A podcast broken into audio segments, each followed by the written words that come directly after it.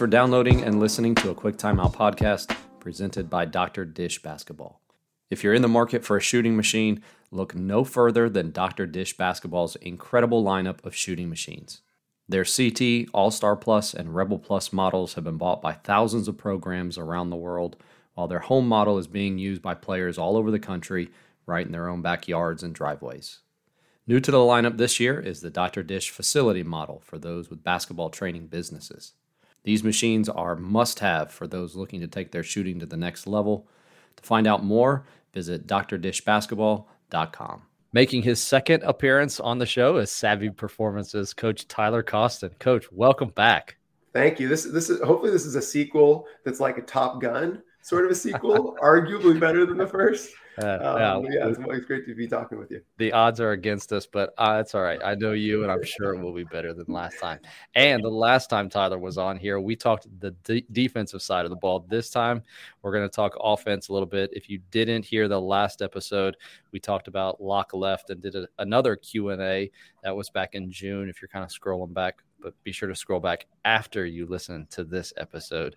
So this time we are talking offense and specifically race and space offense. He and I were talking beforehand. Some people call it pace and space. And because there is some familiarity with this, but I do think that it can mean different things for different people, Tyler. So explain to us what your version of race and space offense is.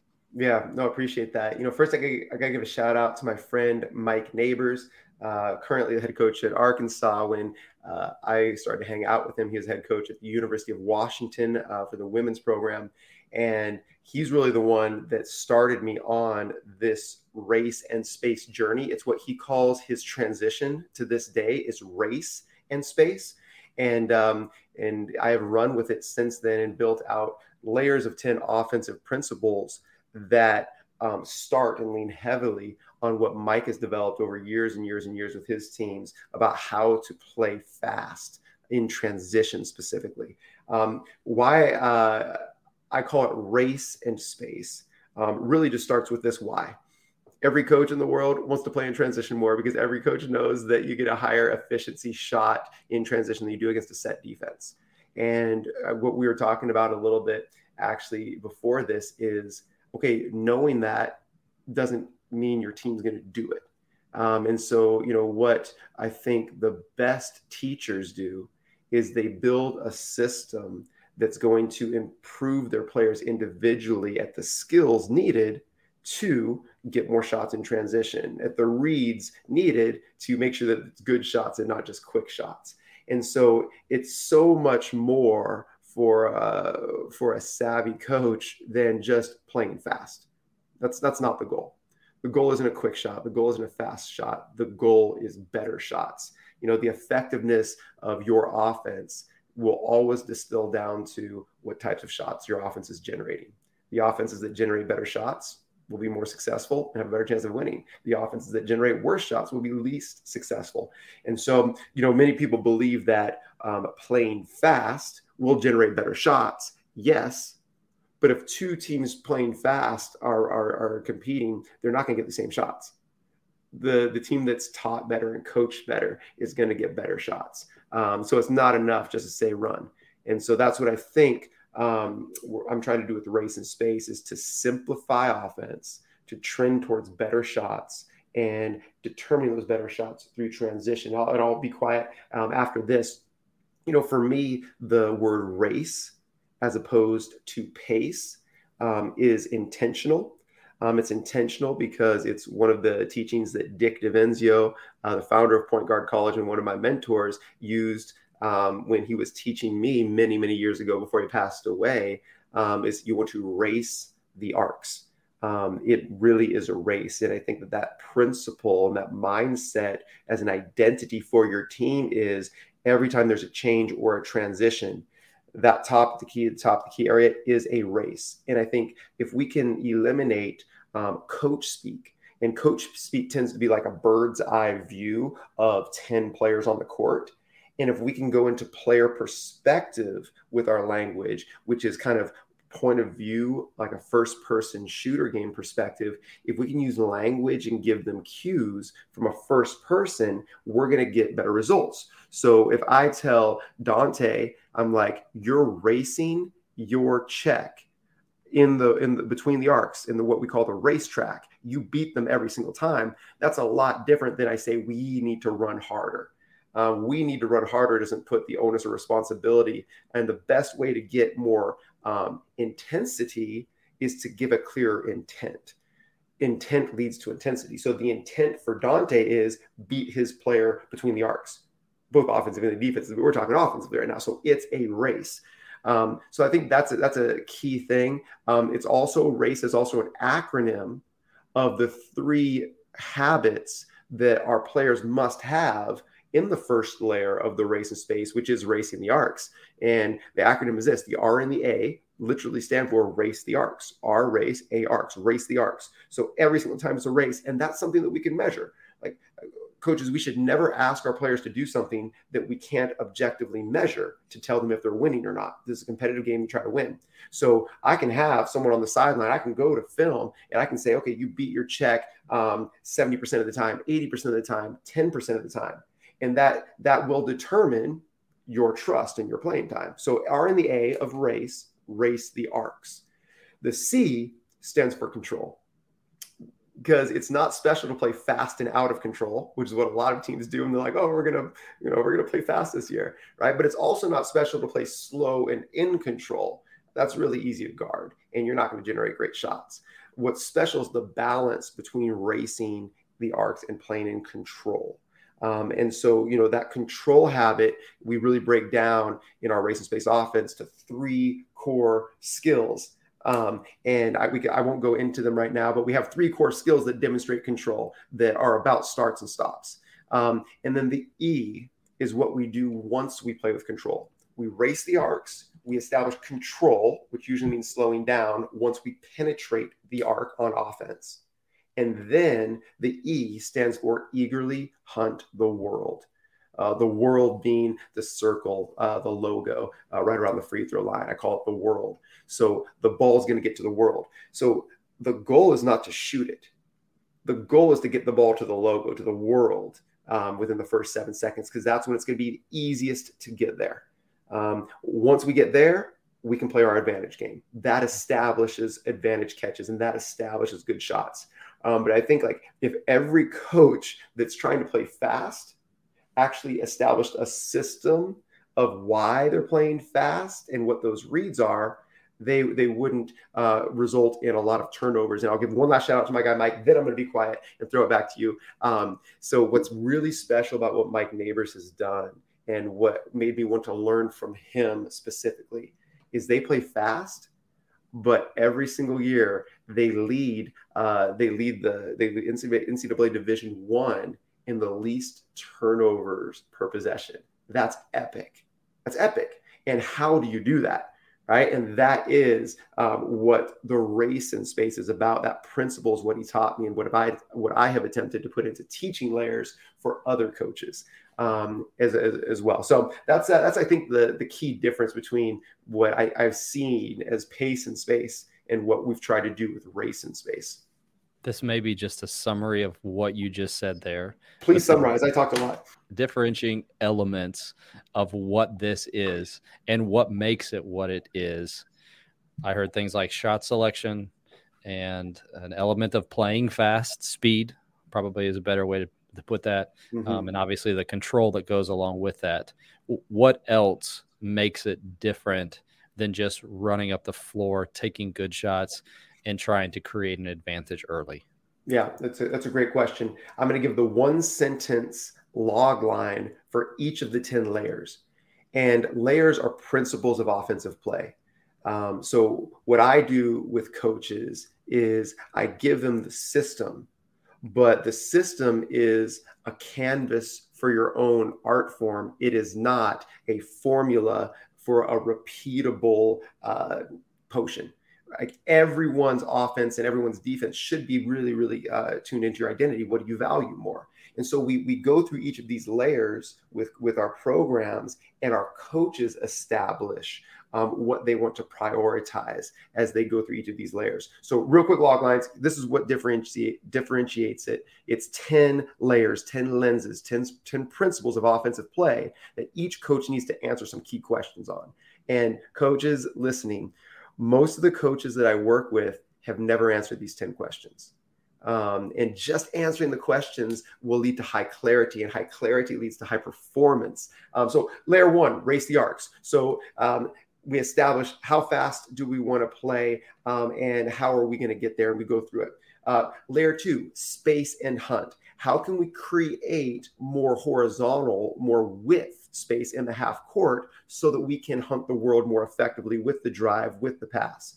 Third layer, shots and reads very clear shot selection scale and naming, and then very clear role identification. What reads can players make? We have five reads in the system. And you got each of your players needs to know which read can I make? Am I a one read player, a two read player, a three read player, onto a five read player? Um, most coaches only have two three read players on their team. They can do three things when they catch the basketball. Um, most coaches have one read players, but one read players don't know that they're one read players. You don't teach them. So, you, so shots and reads. What shots can you take? What reads can you make? Every player has clarity. Not everyone gets to do everything. That leads to turnovers. Uh, the fourth one, advantage game. What are our rules for our advantage game? And how do we know when we're in advantage game when the defense is one second away from us or more on the catch? And how can we keep the advantage? Uh, when do we shift from layer four advantage game to layer five, which is our action game? When we have an advantage, the ball keeps moving. We keep the wheel turning. When we don't have an advantage, we stop and we run our primary action from our action menu. What are your primary actions? Who gets to run actions? Where, what actions do you want each player to run? How can they become specialists? Um, that's our layer five action menu. Layer six, zone actions. Um, we want a little bit of a different tweak. Um, out of, you know, we don't want a different offense. Okay, like this is your offense, but we want some different actions against zones. Um, what are your primary zone actions? They're probably a little different. They're probably for different players. Um, or your players might be in different spots on it. Layer seven, the shooting system. Uh, the quickest way to score more points is to make more shots. Uh, and so, do you have a system that determines how people earn the right to take different shots and develop as shooters? Layer eight, the foul game. Um, are you winning the foul game? Winning the foul game leads to winning the real game. Do you have a plan in practice to draw more fouls um, and get to the line more? Uh, layer nine, our out of bounds package. Um, and just the goal of all this is to simplify things. Um, most coaches have their out of bounds package much higher than ninth. And I would say that is incorrect and uh, improper priorities. And then layer 10 would be our special situations, uh, like a press break, like an end game situation, et cetera, et cetera. So answering those 10 questions is the system. Um, and you'll notice that speed was only in the first one. Mm-hmm. Um, but everything is built on on that um, and making quick decisions. A quick timeout podcast is sponsored by Three on Three Hoops Hub. If you're a basketball coach looking to grow your program, raise funds for your program, or build your basketball business, you're going to want to check out what 3 on 3 Hoops Hub can do for you. 3 on 3 Hoops Hub has run over 350 3 on 3 basketball leagues for thousands of kids since 1997 and is helping coaches all across the country do the same. Three on three basketball is the ideal format for players to get more opportunities, work on all skills and positions, and have fun playing competitive basketball with their friends. You can bring three on three to your community and do it like an expert by learning from the best three on three Hoops Hub free training. To find out more and get access to the training, simply click the training.3on3hoopshub.com QTO link in the show notes below.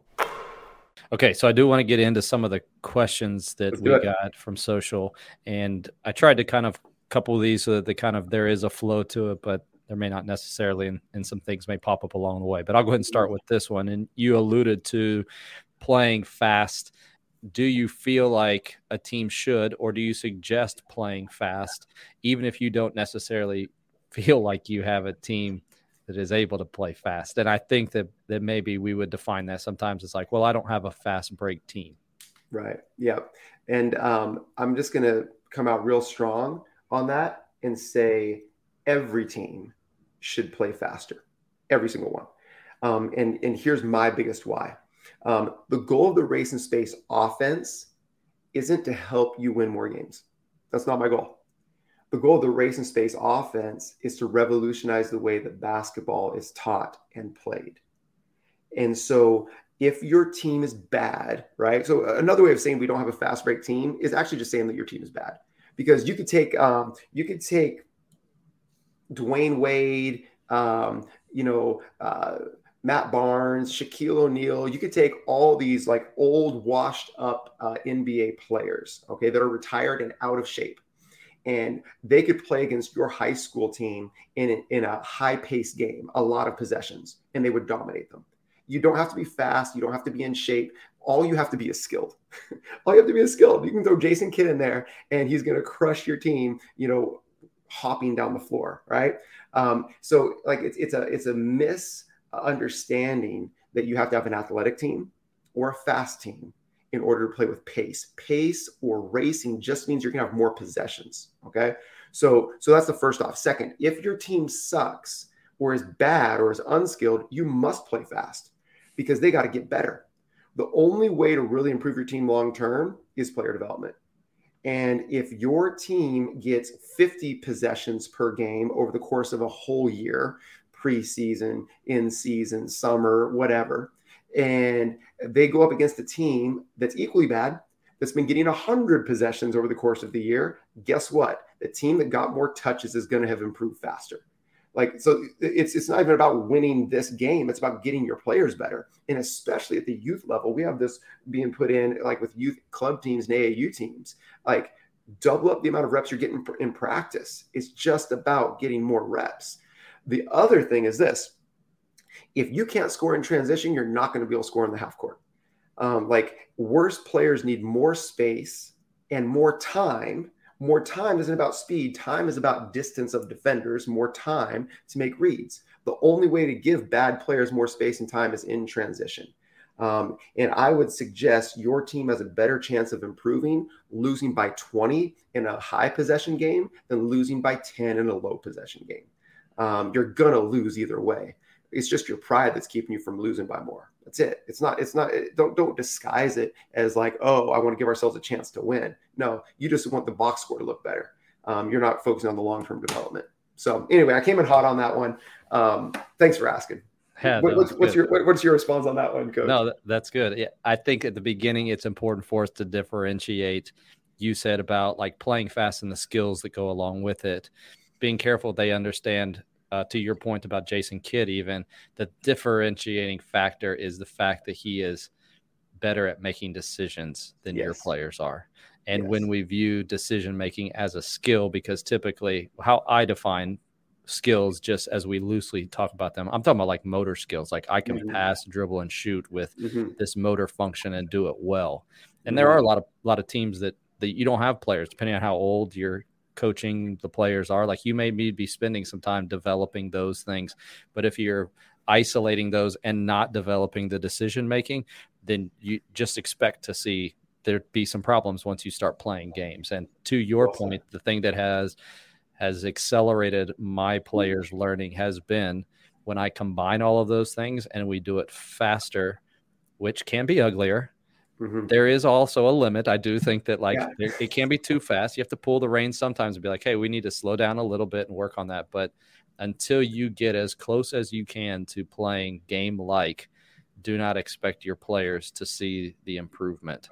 There are too many coaches that are afraid of losing close games against the other bad teams that they want mm-hmm. to stick to it rather than just like we're going to go it all out with this and it may cost us some games, maybe that we shouldn't lose, but I've got to do something to actually improve the overall player, not just their ability to pass or dribble or shoot. Um, well said. Well said. And let me give coaches a quick a quick framework and a quick tool for improvement in that area. Um, so what what you would use this tool for is how to improve your players' skills and reads. Reads would equal decision making. I just I believe that reads are decision making at speed. Um, that's that's that's the language or the de- definition for for our framework with the savvy coaches we work with. So I'll give you the framework, then I'll give an example. The framework is observe, connect, correct. Observe, connect, correct. That's a that's a coaching tool. So before you um, actually teach or uh, develop skill, observe them in the most game like manner you possibly can. That's what you were just talking about. So actually sit back and observe to identify, okay, what is the skill that we need to work on the most that's going to lead to the greatest return on investment of time. We got limited time. Observe first. And I like to do that in an actual game. It can be a five on five game, small sided game, whatever you want, but observe it. Okay. So we've identified the skill now. I've got to connect that skill to the game like situation, the read, the visual read. And so, to, in order to connect that, then we're going to do a breakdown. Um, I call them skinnies. Um, you can use small sided games, you can use drills, whatever, but observe is game. Connect is some sort of a, a breakdown drill, guided defense, something smaller. And then in that small breakdown, you correct technique. I think that correcting technique needs to be very, very separate from the game where you're observing it. Um, so, but I believe that you, they need context. That's the connection. They need to have context to connect. When am I going actually use this skill? So, like we as coaches might go into a practice and be like, "Oh, we're turning the ball over way too much, and we don't even pass and catch the ball well." So, I obviously need to do a drill where we pass and catch, maybe with a monkey in the middle defender thing. Okay, so we're going to do this drill early in practice, and then assume that 30 minutes later, when we scrimmage, we're going to actually pass and catch better. False assumption like you have a very clear objective so you observe it and say okay i've observed this thing. So our objective is ball security passing and catching. I'm gonna, i'm connecting that now through this drill whatever good. Now when you correct it i believe you should go super slow. If your players can't do it slow they can't do it. Um, and so like this train at game speed train at game speed i think is overused whereas game speed should be used for observation then our connection, we actually want to train even faster. And then our correction, we want to train even slower so we can actually get technique. And so, like, just by trying to play fast, it doesn't mean that everything you do in training and in practice is fast. Um, but observe, connect, correct will really help you see massive improvement in whatever skill or read that you're trying to, to, to identify. I like that. That's good. That's a good good way to remember it. Anytime that I introduce this to somebody, one of the questions that they have for me is if I play this way, I don't necessarily know that I can get my best players the shots that they need for our team to win. Mm-hmm. How do you get the best shooters the most shots? Yeah, absolutely. And and that's honestly uh been my issue with other offensive systems that I have learned and taught over the past 15 years. And so this system is designed in order to have your best players have the ball in their hands the most. So they're making the most reads and taking the most shots. And we go into that in layer three, which is shots and reads.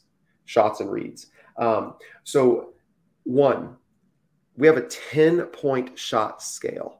And I'll just highlight the three main shots that that come up: a nine, a seven, and a five on a scale of ten. Nine's obviously the best. A nine is a wide open layup. The majority of the players on a race and space team are nines only. The only shot they're allowed to take are wide open layups. And as you know, coach, really the only time to get wide open layups are in transition. So you want to shoot more, run harder incentivizing the behavior that we want to to see happen. The, the only other way you really are going to get a nine are on what we call burn cuts or backdoor cuts. And you can do that from anywhere, baseline 45, whatever. There's lots of cuts. But after the ball gets to the world, the ball stopped in the world, then we're looking for burn cuts to the rim um, after a drive. So we get more movement and cutting out of it that way.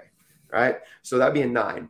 A seven is the next shot that we get most often. A seven is a wide open, off the catch three by a green light shooter. And, you know, we go into our green light system, everybody's got one. We don't need to get into that. But that'd be the next shot that we want players to develop. A five is going to be anything off the dribble with any sort of a contest. And there's probably, and I'd, I'd, be, coach, I'd be curious to know on your team, how many players on your team that you would want to take fives. So that would be their floaters, their mid range pull ups, maybe something contested outside the arc, highly contested at the rim stuff. Those are all fives. Uh, how many players on your team do you have that you want to take fives. Historically, we only have probably one or two, and those are most of the time four year guys that have been in the program a long time and have already demonstrated that they can do the others. But I, I don't even develop them mm-hmm. in individual workouts and work with them on things off the dribble and pull up just because they can't do the standstill stuff. And I think that that's really key is for this isn't about like what can you do versus what can't you do. This is about like what can you do at a very high percentage and the higher ranks that you go, mm-hmm. the smaller the the I have to I have to have even better shooters yes. and to get them to understand that as soon as I start dribbling or moving I'm adding variables into my shot factor that you have to have even more discipline in your shot to be able to shoot it at the percentage. And, and, I think that that's important to communicate is not just necessarily like you're a nine, seven, or 5 mm-hmm. but like this is why. And I'm trying to get you to understand that in order to have the most success for you and not to have the frustration, you have to understand that these additional variables you're not ready for yet. Absolutely. 9% 9% is the uh, difference for an NBA player in their effective field goal percentage before a dribble and after a dribble. That's an NBA player. Every one of them was a star in college. Um, like that's epic. And so it's like it's not it's not saying you're bad, right? It's just saying we want you to be great. We want you to be great. And so I think that's how we identify who gets to do what on a broad scale. Now, reads would then take it to uh, another level as well. It's like what reads can they make on the catch? Um, and so that like we would identify, okay, who gets to hunt advantages? And hunt is basically another word for me for attack. Um, so exploring with the dribble is what we call hunting. Um, we're hunting the world. We're hunting nines. We're hunting sevens. Um, we're really hunting those things. And so there's limited people able to do that. Um, you know, I think the other aspect to race and space I think is very unique. Where Coach Neighbors really, really impacted me is um, very defined roles in transition, um, which ensures that our best ball handlers, our best decision makers, are the only ones hunting in transition with the dribble. Everyone else is sprinting to their spots and being locked and loaded, ready to finish or dunk it or lay it up or whatever. Uh, we're trailing for a shot. Um, we want our best player to have the basketball, which is just what you see at higher levels. Um, at the highest levels of play, the best players have the ball in their hands more at the lowest levels of play, right, is when you know they're they're trying to move the basketball. And so uh, I think that also helps ensure that your best players have the ball in their hands more. You mentioned the different positions. Most of us don't have the ability to recruit. Uh, you're given the players that you that you have. Mm-hmm. I do think that you can change that through the player development mm-hmm. uh, component, but still, you kind of have what you have. And typically, especially at the younger levels, the best player is going to end up as your point guard. Doesn't matter if he's big right. or small.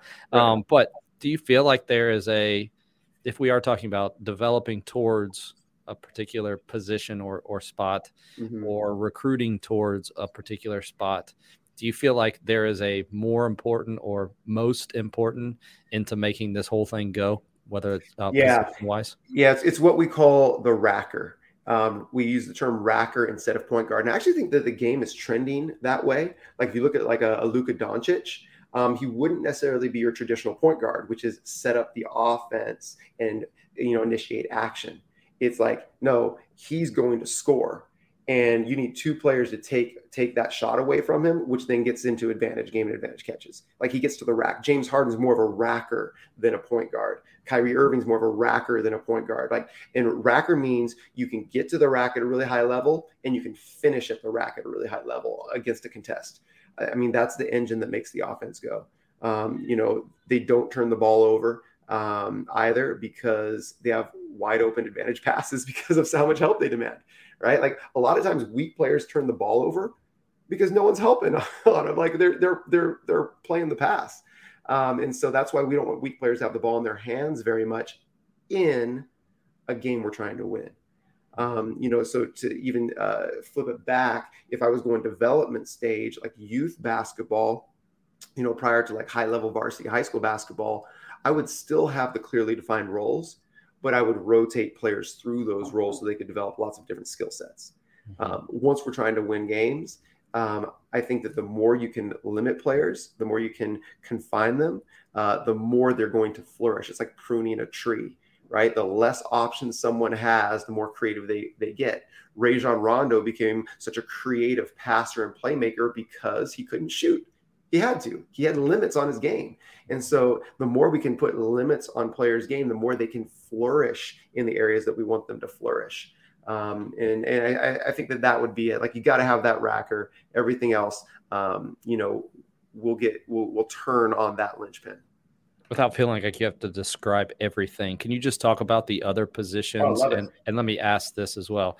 Having very specific, and I know Coach Neighbors, and he's been on the show and has talked a little bit about this before, but they have they have pages for each of these roles, and I feel like, do you feel like that it allows players to to flourish the more specific role that they have within this style of of offense?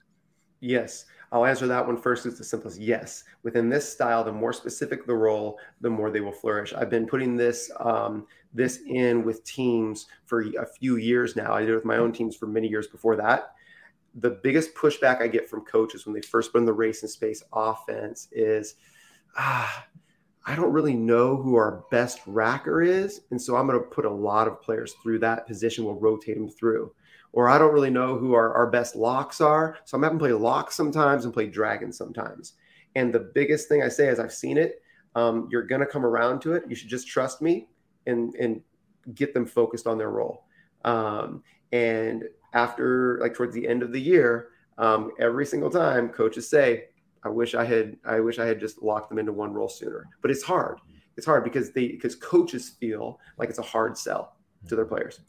They feel like they're limiting players or like they're not going to like that role. Yeah, so that so that would be the answer. Lock them in. So here they are, real quick. And I don't have pages. Um, I think that's one thing that I've that I've really prioritized with this is simple. Simplicity wins. Like this is real, real simple. Mm-hmm. Um, you should get it so simple. It's down to one question, zero excuses. Right? Did you do your job? Yes or no? every player on the team should know did, did they do their job in every situation so you have to start real real simple then when they can do their job you can give them another job um, and there should be like oh but this but that. You know when you have players switching roles all the time too there's lots of buts this and that. Um, zero excuses. So every in in the the roles are transition roles only. Once we once we um, get out of transition because that's how we establish our advantage for our offensive possession. It's easiest way to establish an advantage. Once we get out of transition there aren't roles there's just reads and shots what reads can you make on the catch and what shots can you take um, after that that's it it's just reads and shots um, and and you know and what actions on the action menu that they're going to be running um, so let me just go through the transition roles. It, it's really very simple. I'll say their role and their their job, their responsibility. So our racker is is the role. The racker would be closest to your your point guard. They're the ones that we want the ball in their hands in transition. Um, we want our racker to catch the ball as close to half court as they can off of a make or miss. Um, we want every player on the team to learn to be their own outlet. So whether it be a steal or a rebound, we want everyone first before they dribble to peek up the floor for a nine for anyone that bolted out behind the defense to hit ahead for a nine, a wide open layup. But if there's not a hit ahead nine, we don't want to pass the ball to the outlet immediately. We want everyone to Draymond Green style, Breanna Stewart style, be their own outlet and break out towards half court, towards the center of half court. We want them to exit the arc and start the race so that no one is stopping and looking back and coming back to the ball. We don't want anyone doing that. We want everyone, when it's our ball, head down, bolt for three steps, gone. That alone creates so many more transition offenses. Like teams take a whole season just to do that. That's so simple. But then, if whoever's their own breakout, if they don't have a nine, if they can't keep dribbling for a wide open layup, then they're going to hit our racker, who's going to be at either sideline um, around half court. When the ball hits the racker's hands, they have one job get to the rack. They must get to the rack. And it's a lot easier to get to the rack when they're the person receiving that hit ahead pass, as opposed to your racker hitting ahead to someone that's not as good of a creator. Even though they have a better advantage, they're not as good of a creator. So why do we want them passing ahead? We only pass ahead for nines, otherwise, it gets in the racker's hands, period. So every single possession, racker, did you get to the rack? Yes, nope, didn't get to the rack that time. And so their their skill development, their mindset, everything is like they try to get to the rack. Um, second one, uh, it's the second most important role in transition. We call it the dragon, and uh, Coach Neighbors uh, uses that one. And the dragon drags behind the ball, regardless of if they inbound the ball or not. They do inbound on made shots, or if they got the rebound or not. Whatever. If they can't bolt out behind the last defender, they stop, and they must be the last offensive player to cross half court and so they drag behind it. What that does is it gives the entire width of the floor to the racker to go up the street, to cross the street, to hunt the world, whatever. Um, and then the dragon's going to swoop and fire. That's their job. Did you swoop like a dragon would swoop down, right? Did you swoop to open space behind the ball? And did you catch the ball ready to fire? Fire means shoot. Um, that's their job. Did they do it or not? If they should be able to swoop and get an open shot behind the basketball uh, locks. There's two locks. We designate a lock right and a lock left um, that will lock down the right corner regardless of where they were off uh, defensively, and will lock down the left corner. So yeah, they're crossing, they're crossing, creating confusion, whatever. Um, but they're putting their head down and locking down their corner because it's also interesting. I think you've probably seen this as well. Certain players just shoot better from certain sides of the floor. Like I want, like if you're two percent better from the right corner, I want you in the right corner right? And so you have your your your lock spot, and their job is if they can't get behind the last defender for a nine, they're putting their head down and not even looking for the ball until they get to the corner, locked and loaded. Call it the money spot. Um, and then lastly, we have what we call a bolt.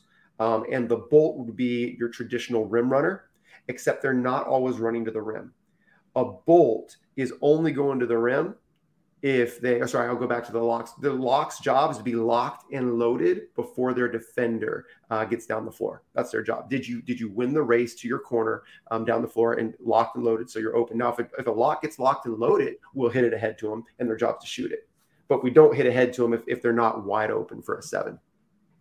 The bolt's job is to get behind the last defender and get a nine that's it. That's their only job. If they can't get behind the last defender for a nine, they go sit on the porch or go sit in the short corner opposite the ball. Um, that's it. And we would spend an entire season getting people good at those jobs because when we get good at those jobs, you get really, really good shots and good advantages. Yeah, that's good. A lot of good stuff there. Um, this is the million dollar question. Okay. I'll ask it again. You already answered it, but I want you to, to tell us what it means. Do you go to something different when the defense plays zone? Never. Um, you might go to different actions. It, I think the goal of these systems and the goal, honestly, of what I'm trying to do with SAVI is to simplify um, great wisdom. You have great wisdom. Um, I, I get to travel and learn from people like yourself all the time. And because of personnel, because of experience where they're on the coaching journey, because maybe they're not professional coaches, um, a lot of the things that coaches at the high school and the youth level are seeing and trying to duplicate, they're failing because it's too complex. And so, what I'm attempting to do is take the great stuff that you do and all these other great coaches do and just simplify it. And one of the biggest misses for the majority of coaches in the world, because the majority of coaches in the world are youth and high school level coaches. The majority aren't, you know, your top D1 college and pro coaches. The majority of coaches in the world are wasting time trying to teach two offenses, one for man and one for zone. It, it, it, you're wasting time. You do the same thing all the time. You make the same reads on the catch. You establish the same advantages because of your spacing. You have the same shot selection. When you don't have an advantage, you, you, you might even race faster against a zone than you would against the man. Same things all the time. The only thing you do different would be just run different actions to create advantages. If you ever have a catch without an advantage, where the defense isn't one second away on the catch, then you go into an action.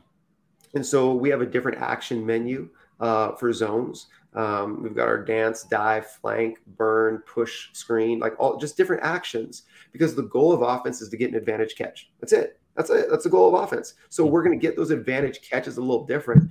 Um, running, and this is this is my soapbox, and I'm not against sets and quick hitters. I'm not against that. I'm not against you know out of timeout stuff at all.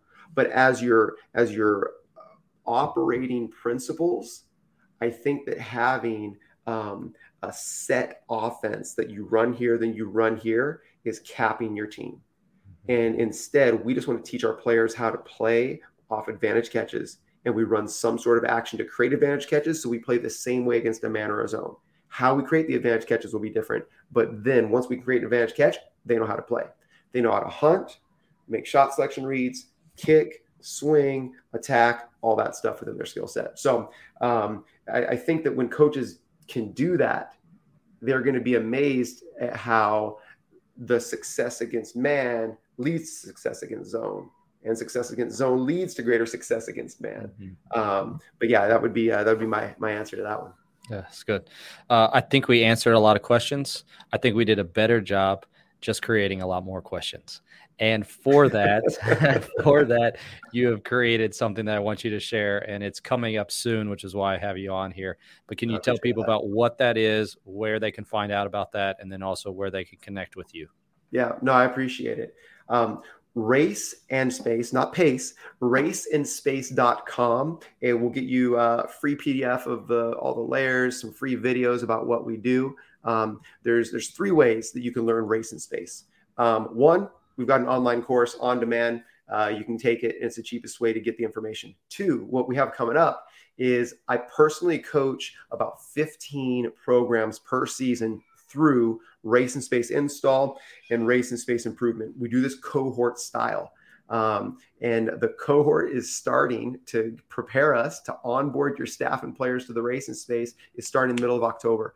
Um, and we'll be going for eight weeks and I'll be coaching you if, if you choose and uh, 10 to 15 other programs through how to install the race and space and establish your own version of it. Um, so that would be the next level. You get the course as well there.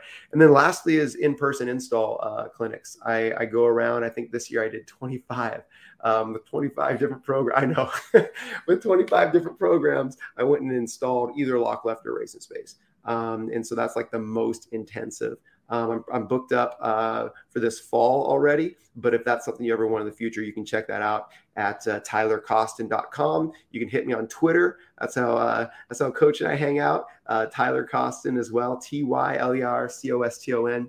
And um, yeah, I'm just I'm on a mission to to coach coaches, and uh, I, I love to be able to serve. That's Tyler Coston of SAVI Performance. Again, raceandspace.com. I'd encourage you to go check it out. Coach, I appreciate you. Always appreciate you making time to come and talk with us. Fantastic stuff. Thanks again. Thank you. You do a wonderful job. Thanks, Coach.